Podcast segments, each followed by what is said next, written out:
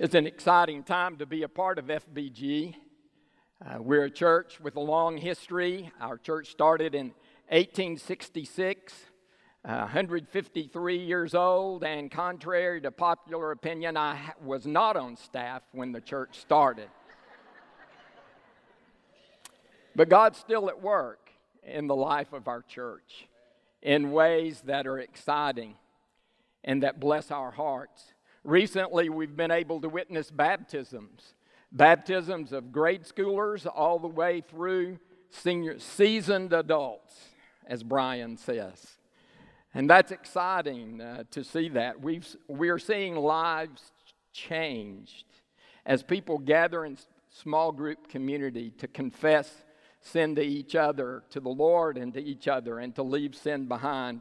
We see, we're seeing hundreds gather at our quarterly family meetings, where in recent past we did well to have a dozen or two gather for those business meetings. We see families being intentional about discipleship, making family discipleship plans, and working to make their homes an outpost for the gospel. We see two new marriage ministries starting soon, and you'll see information about them in your worship guide. Merge, which is a marriage ministry uh, for those who are engaged or seriously dating to help prepare them for marriage, and Re Engage, which is for married couples designed to help them experience Christ in their marriage. We see our church engaged in missional living. Um, the Asia trip, 62 of our people traveled halfway around the world to provide support and encouragement for those who are carrying the gospel to places where there is no gospel witness. And then yesterday, Love Georgetown. Uh, we partnered with nine other churches. I think there were about 500 people here, and I think I remember we had about 28 projects across the community to express the love of Christ in a tangible way. We see a united team of pastors and servant hearted deacons working together to lead the church. We see God blessing us with manpower, raising up leadership. We see God blessing us with financial resources. Last week, as Kevin talked about the land, possible land purchase, he reported on the unprecedented way in which God is blessing us financially through your generosity. We see our church reaching, intentionally reaching across generations to work together to serve each other and encourage each other and bring the gospel to our community. And we see ourselves strategically placed in a major development that's bringing literally thousands of people to our doorstep. What does all this mean? Well, to me, it means God's at work. And when I think about that, I anticipate more.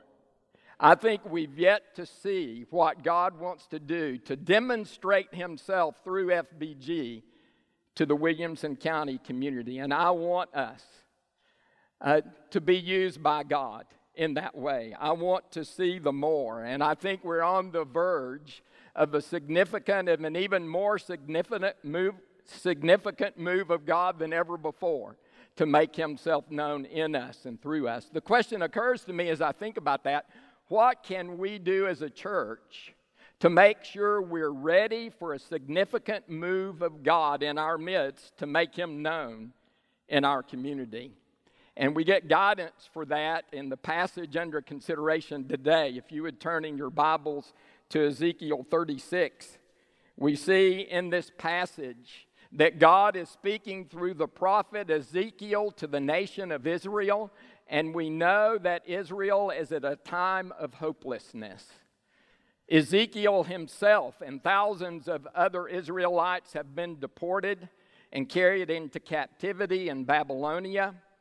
Their city, Jerusalem, has been decimated, completely destroyed, the temple torn down the kingdom of Judah has come to an end and they need hope. And this prophecy is a message of hope to God's people, Israel. And I want, as I read this passage, would encourage you to listen for the hope, the hope that this message offers to Israel.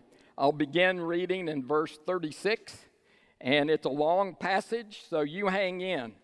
Uh, I'm going to read the whole thing because this is the most important thing that will be said in this entire worship service. It is the Word of God to us, so let's read it.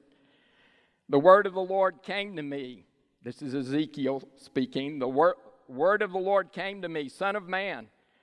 While the house of Israel lived in their land, they defiled it with their conduct and actions. Their behavior before me was like menstrual impurity. So I poured out my wrath on them because of the blood they had shed on the land and because they had defiled it with their idols. I dispersed them among the nations, and they were scattered among the countries. I judged them according to their conduct and actions. When they came to the nations where they went, they profaned my holy name, because it was said about them, These are the people of Yahweh, yet they had to leave his land in exile. Then I had concern for my holy name, which the house of Israel uh, profaned among the nations where they went. Verse 22 Therefore, say to the house of Israel, This is what the Lord God says It is not for your sake that I will act, house of Israel, but for my holy name, which you profaned among the nations where you went. I will honor the holiness of my great name, which has been profaned among the nations, the name you have profaned among them.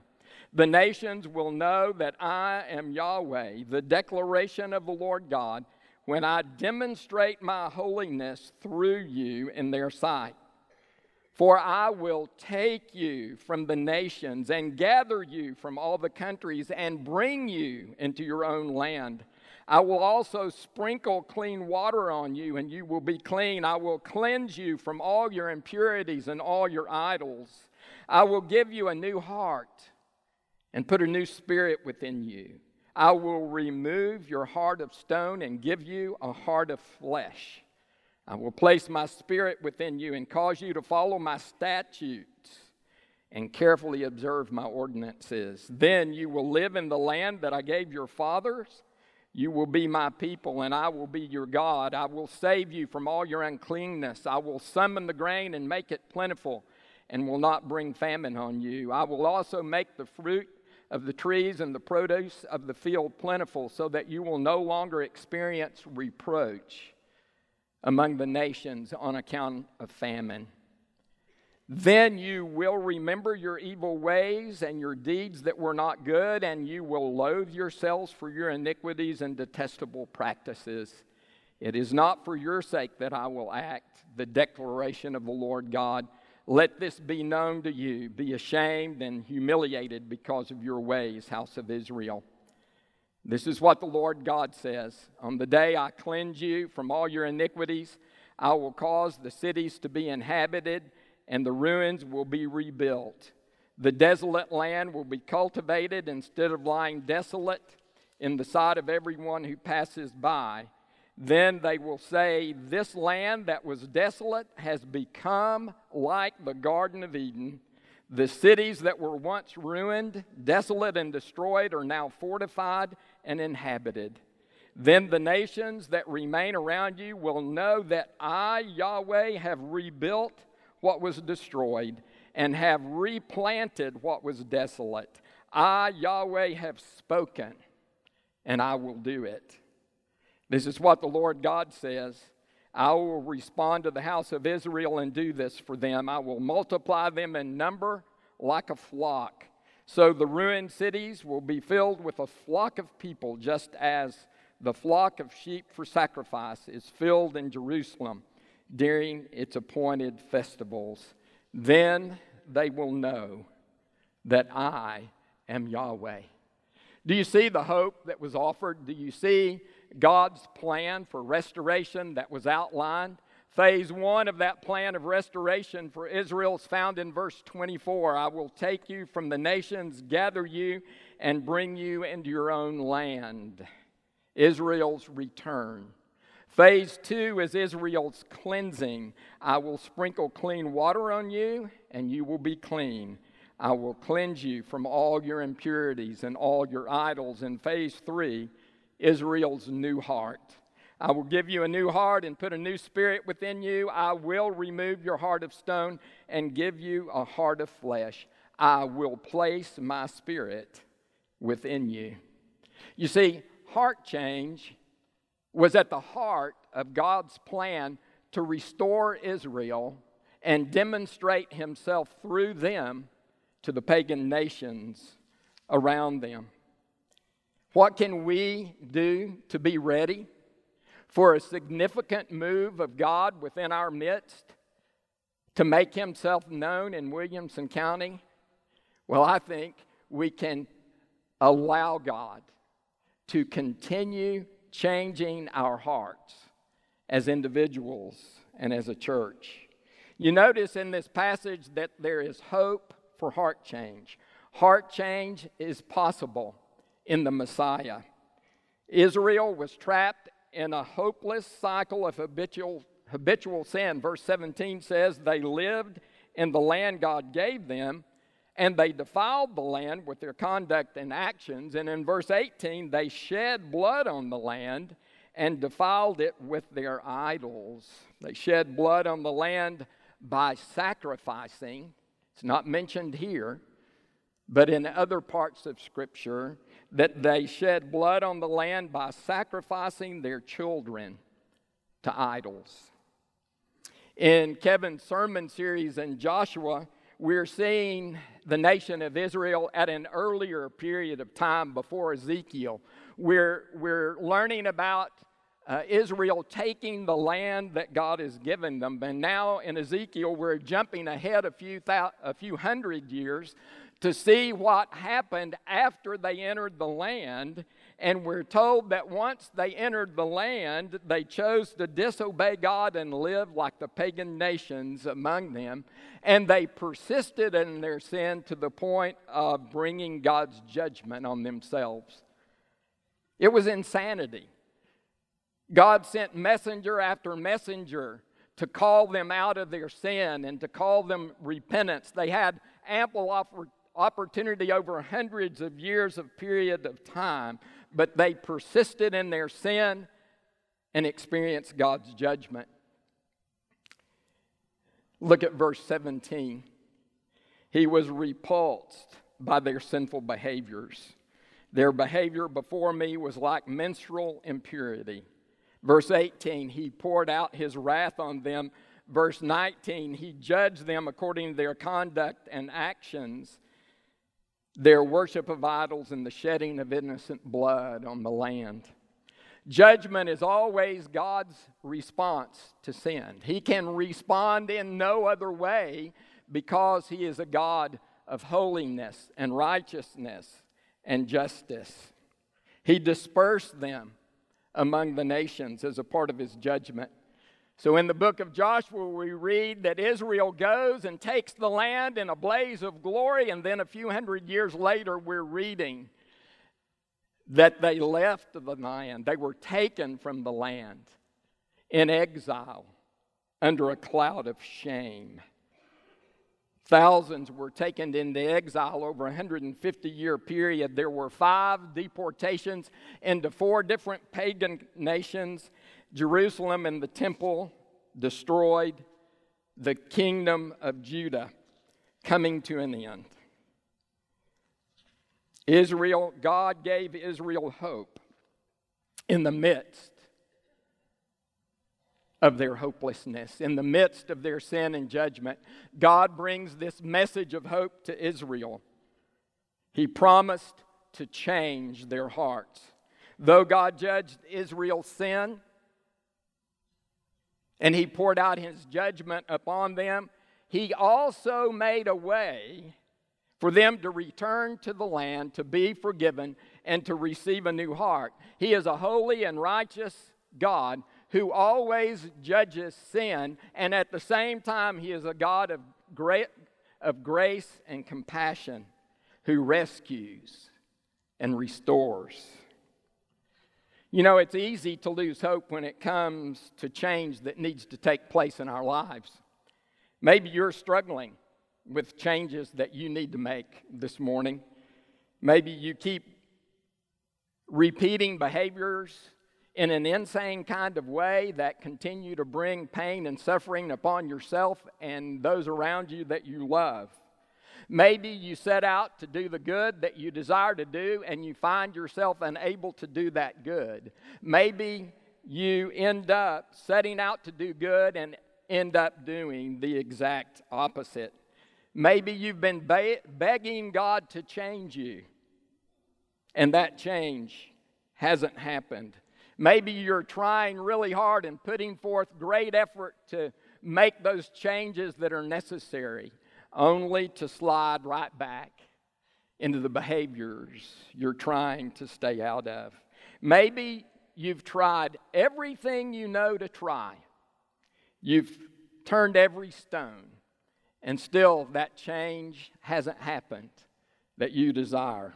Well, we have hope in a situation like that because heart change is available to us in Jesus Christ, in the Messiah, Jesus Christ. God said, I will give you a new heart.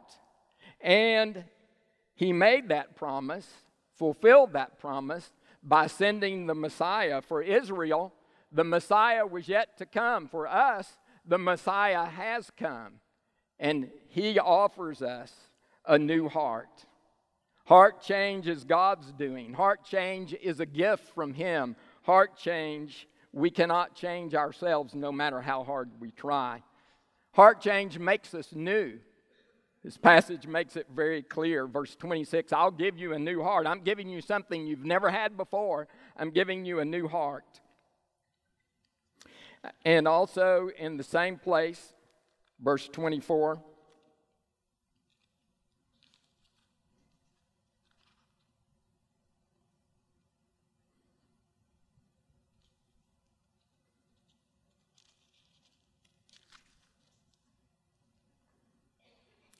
Along with verse 24, 1 Peter 3.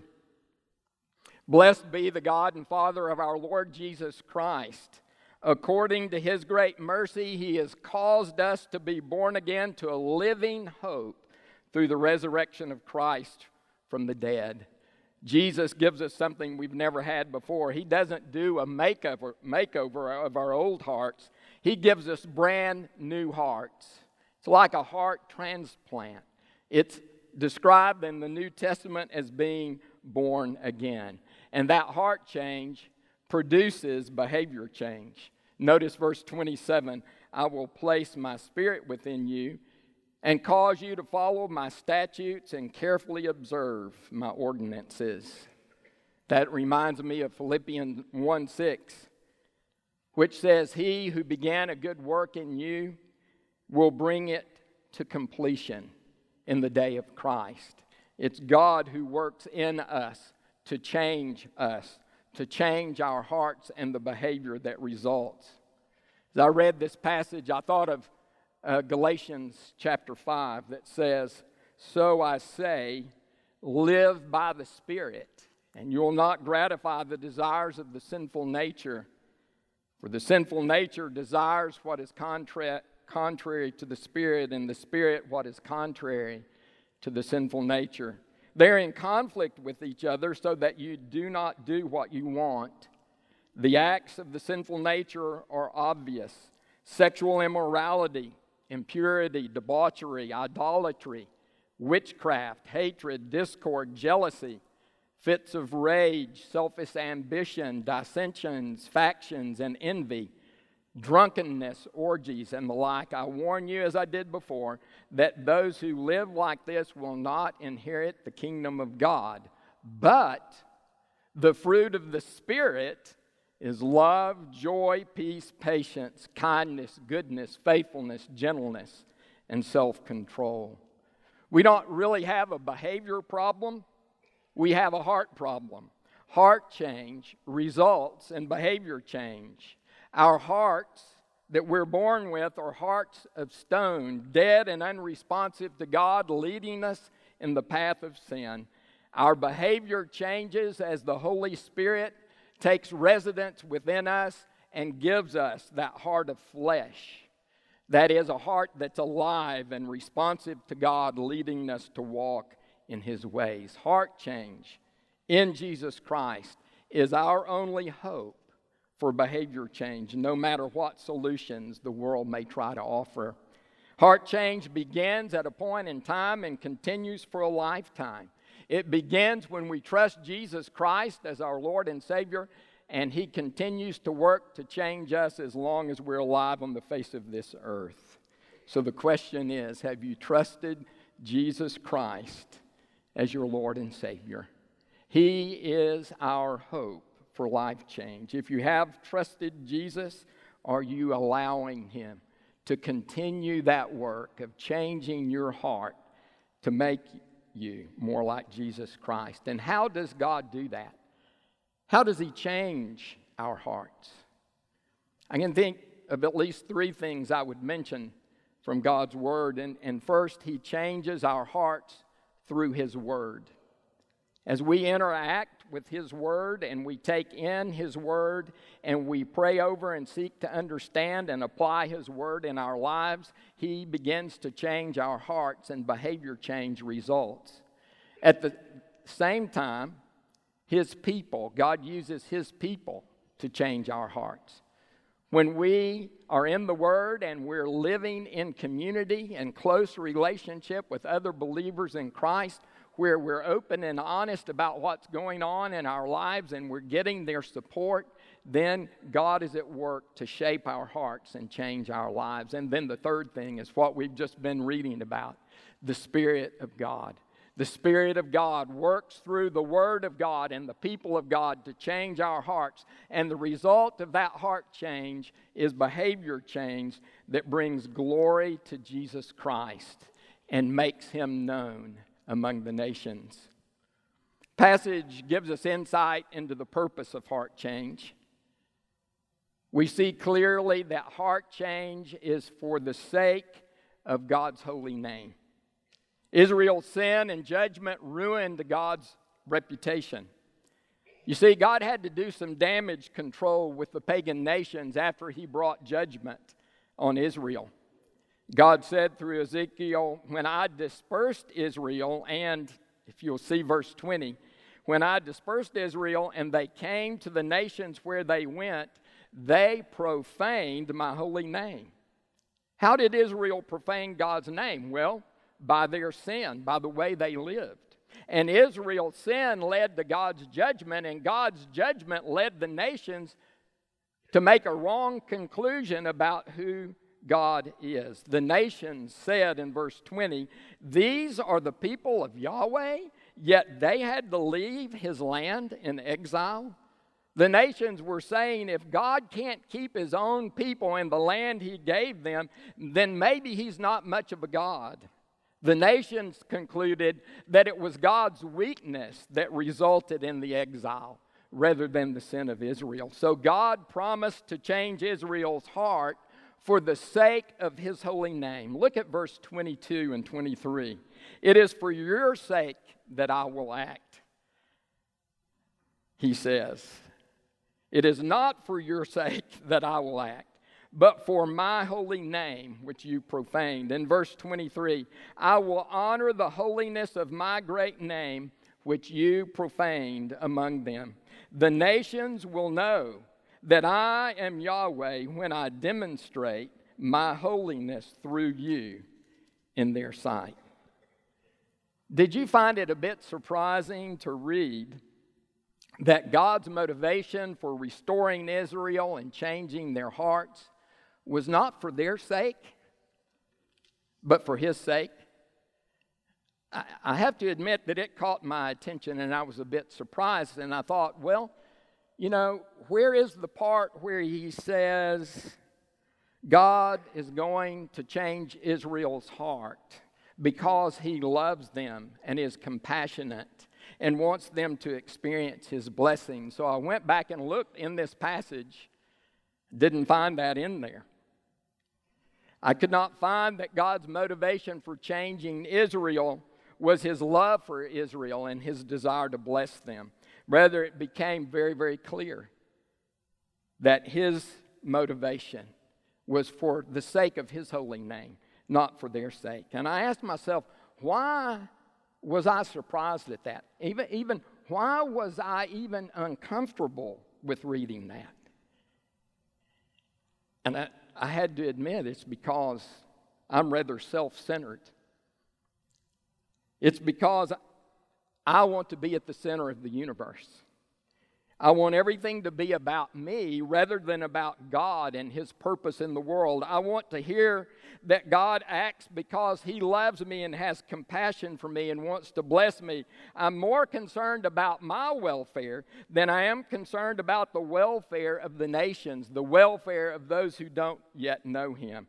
I'm more concerned about receiving God's blessings than I'm concerned about Him using me and our church to demonstrate who He is. I want Him to carry out His plan for my purposes rather than His purposes. And it came, became so apparent to me as I read this, then I am as much in need of heart change myself as the nation of Israel was in need of heart change. And I also asked myself, well, why is it okay for God to act for his sake alone? Why is it okay for God, for it to be all about God, but it's not okay for it to be all about me? And I think it's because God is a good God. He knows best for me, and He knows that as I live for Him and follow Him and live for the sake of His name, that I will experience the blessings and his compassion and love as a byproduct. So we're reminded of the purpose of heart change. God changes our hearts and demonstrates his holiness through us for the sake of his name and the salvation of other people. That's why he does it. And it's easy for us to forget that and begin to think that God saved us so we can sit back and enjoy him and go to heaven when we die. My prayer is, Lord, keep on changing my heart and change it not for my sake, not for my benefit, but for the sake of your holy name. Lord, keep on changing my heart so you can demonstrate your holiness through me and bring others to faith in you. And I prayed for our church. My prayer is, Lord, keep on changing our hearts as a church so you can use us in a significant way to demonstrate who you are and bring others to faith in Christ. Help us as a church remember that you have rescued us so that we can rescue others. Lord, free us as a church from a self centered view of the gospel so that we're ready to be spent for your glory. This passage also speaks to us about the result of heart change. That heart change demonstrates God's ability to restore.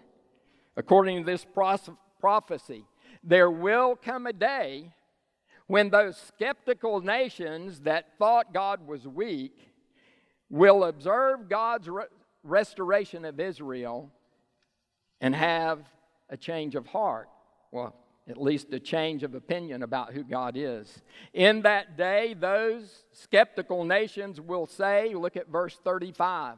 Notice the change, notice the difference from what they said before about God. This land that was desolate has become like the Garden of Eden. The cities that were once ruined, desolate, and destroyed are now fortified and inhabited. This is how God describes the result of heart change and the result of the restoration he brought to Israel. Verse 36 Then the nations that remain around you will know that I, Yahweh, have rebuilt what was re- uh, destroyed and have replanted what was desolate. I, Yahweh, have spoken and I will do it. When the nations observe the restoration of Israel, they will be amazed and convinced that God is able, that God is able to restore what is broken. Did you notice what the nations will observe that will change their opinion of God? Well, they will observe, observe Israel's cities. Israel's empty cities will be inhabited. Israel's ruined, destroyed cities will be rebuilt and fortified. They also noticed what God did to the land. Israel's desolate land will be replanted and cultivated. Israel's desolate land will become like the Garden of Eden. It will be the contrast that grabs their attention, the attention of pagan nations. It will be the contrast that changes their opinion of who God's is, who God is. As they observe empty verse, versus inhabited, ruined versus rebuilt, desolate versus plant, replanted and fruitful, before versus after, past versus present, old versus new.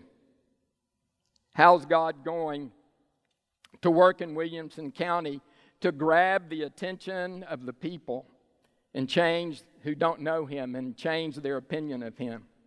I think it's through stories of heart change, through stories of restoration. When people hear our stories of heart change and observe the evidence of heart change in our lives, God will demonstrate who He is and they will trust Him for heart change. So, in our day, the thing that really grabs the attention of people who don't know Christ is that same contrast. But in our case, it's a contrast between who we were before we came to Christ and who we are now in Christ. It's the contrast of bondage to sin versus freedom from sin. It's the contrast of pain versus healing the contrast of shame and guilt versus forgiveness and acceptance. It's the contrast of brokenness versus wholeness, living in the darkness versus living in the light, barrenness in our lives versus the fruitfulness of Christ in our lives, depression versus joy, failure versus new beginnings. The list could go on and on. But we will stop and remind ourselves that our story does not have to be a dramatic story in order for God to use it to get the attention of the nations. Maybe you were saved at six or seven and have walked with Christ since. If that's the case, the focus is on sharing how God has worked to bring you through all the challenges of life how God worked through what was meant for evil to bring about his good, how God has worked to grow and mature through pain and suffering, how God has worked to bring contentment, contentment in the midst of suffering. Never, we must never underestimate the power of our story of heart change in Jesus Christ. Hearing and seeing stories of heart change ignites heart change in other people. We all have a story worth telling. Are you prepared to tell your story? Are you telling your story? Have you written it down so that you've thought it through logically, so that in conversations with those you know and the opportunity comes up, that you're able in conversation to simply talk about Jesus and the story of heart change that He's working within you. We talk about a very simple outline life before I came to Christ, how I came to know Christ, how He's changed my heart. Or for those who are saved in an early age, how I came to know Christ and how He has changed my heart as I've walked with Him on the years, over the years. Do you have a story of heart change? And is your life reflecting heart change? We as a church need to be an army of storytellers, telling the story of restoration and heart change that God is bringing among His people. And when sharing your story, don't hide the truth about yourself. Voluntarily choose to share the shameful and the ugly that God has redeemed. You see Israel's story? Their shame, they could not hide their shame. Their shame was on display for all the nations to see. And because the nations could see their shame, they could appreciate the depth of God's restoration of Israel.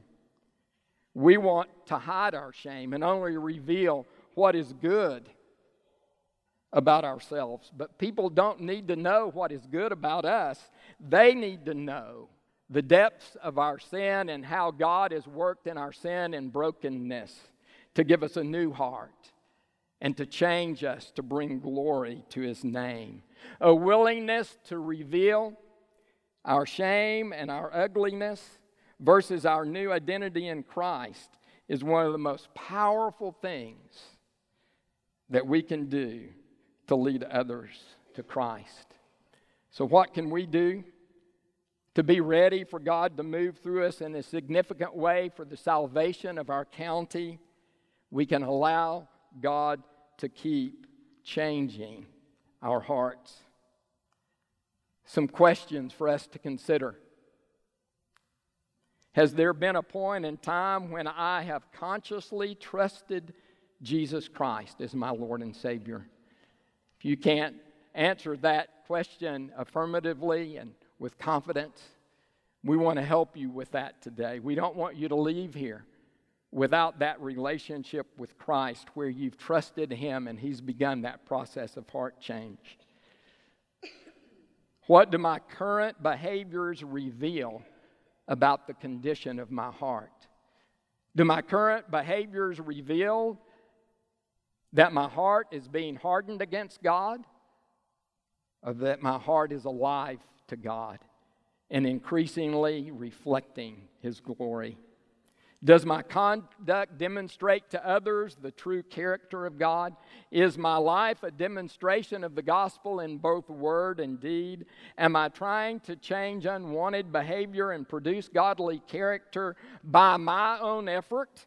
Without allowing Jesus to change my heart by His grace?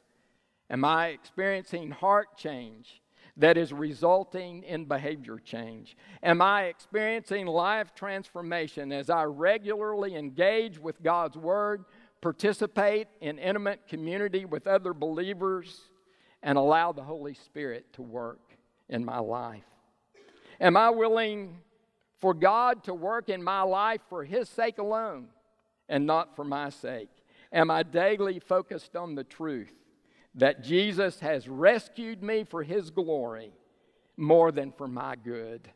Am I prepared to share my story of heart change with every opportunity that comes?